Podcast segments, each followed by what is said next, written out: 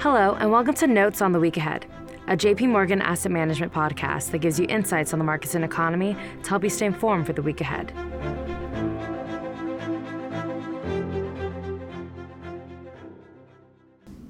Hello, this is David Kelly. I'm Chief Strategist here at JP Morgan Funds. Today is May 2nd, 2022. In any given year, four big exogenous forces tend to have the most impact on portfolio returns, namely earnings, interest rates, taxes, and the dollar.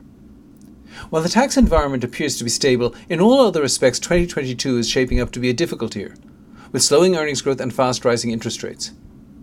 In addition, the dollar has risen significantly so far this year, as it did in 2021, and this is having negative impacts on both portfolio returns and economic growth. So it's worth addressing a few key questions. First, how much has the dollar appreciated? Second, why has it gone up? Third, what does this mean for investing in the economy? And fourth, where is the dollar likely to go from here?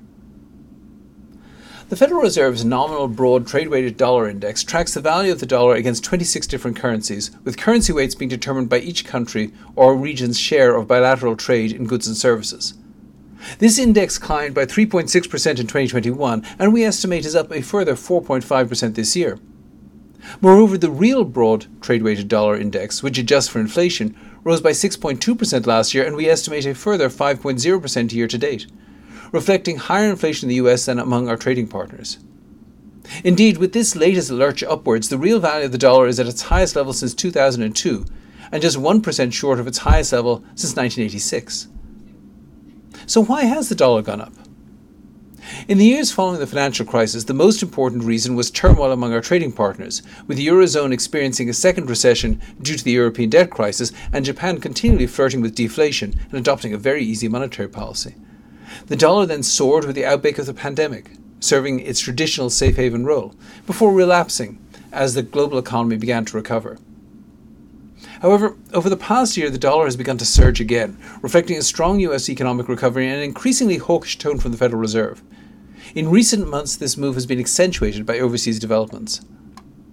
In particular, the euro has fallen against the dollar as investors have worried about the disproportionate effect of the war induced spike in energy prices on the European economy. The yen has fallen as the Bank of Japan has resolutely stuck with its yield curve control policy in the face of a modest uptick in domestic inflation, but a much sharper climb in US interest rates. And the yuan has fallen as China struggles to achieve economic growth targets in the face of a number of pressures, and most notably, the increasingly disruptive impacts of trying to maintain a zero COVID policy. Since the start of the year, the euro, yen, and yuan are down 6.9%, 11.4%, and 3.6% respectively against the US dollar. For investors, the dollar surge has, yet again, seen international stocks underperform the US counterparts, at least in dollar terms. Through last Thursday, the S&P 500 had a total return including dividends of minus 9.6% year to date, while the MSCI All World Total Return Index ex-US was down just 6.6% in local currency.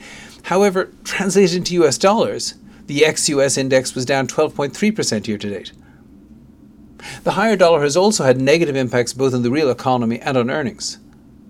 Last week's report on first quarter GDP was dominated by trade weakness, while real GDP fell by 1.4%, changes in international trade reduced real GDP growth by 3.7%. In other words, if the trade gap hadn't widened, real GDP would have risen by 2.3% annualized. Moreover, the reality is that the continuation of strong US consumer spending and a higher dollar uh, have been eroding our trade position for years.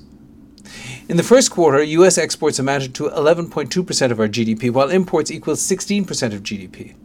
The trade gap, now 4.8% of GDP, has been climbing since the start of the pandemic and is now at its highest level since 2008.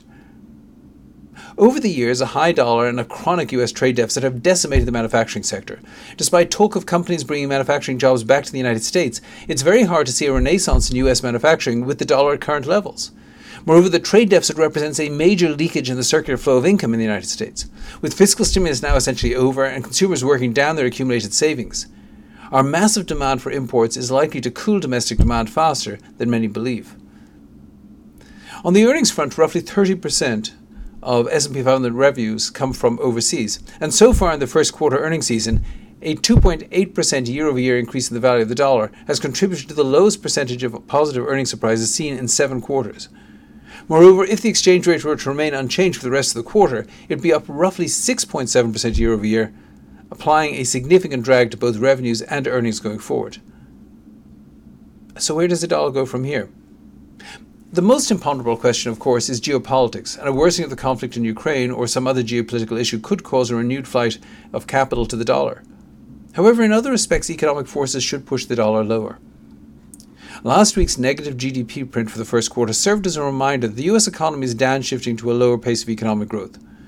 Moreover, because this weakness occurred in a quarter with fast growing employment, productivity slumped in the first quarter. Indeed, output per worker over the past two and a quarter years is now up just 1.4% annualized, compared to 0.9% of the prior decade. While this still implies a one time upshift in productivity, it tends to undercut the idea that the pandemic has induced a higher growth path for productivity. All of this suggests that the US economic growth lead over our major trading partners should fade in the year ahead. Second, while the Federal Reserve has been ratcheting up its hawkish rhetoric on interest rates in recent months, it will likely begin to recognize the danger of a too aggressive monetary policy when fading fiscal stimulus and a higher dollar are both already applying the brakes to the economy. While we expect the Fed to raise the federal funds rate by 0.5% this week and announce a program to reduce their balance sheet, Chairman Powell is likely at some stage soon to emphasize that the Fed would be willing to slow its tightening if inflation eases and economic growth shows signs of slowing too much.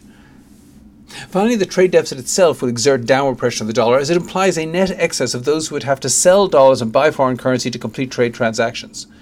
This would, of course, be greatly amplified if US investors are tempted to diversify their holdings by buying foreign financial assets.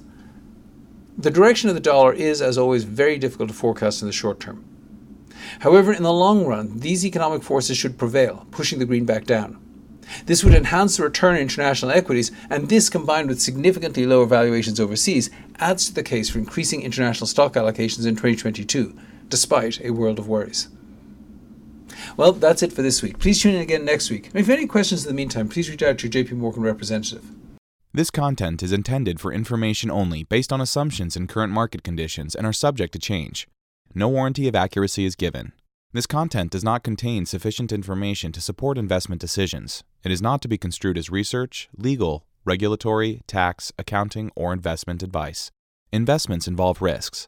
Investors should seek professional advice or make an independent evaluation before investing. The value of investments and the income from them may fluctuate, including loss of capital. Past performance and yield are not indicative of current or future results. Forecasts and estimates may or may not come to pass. JP Morgan Asset Management is the asset management business of JP Morgan Chase & Company and its affiliates worldwide.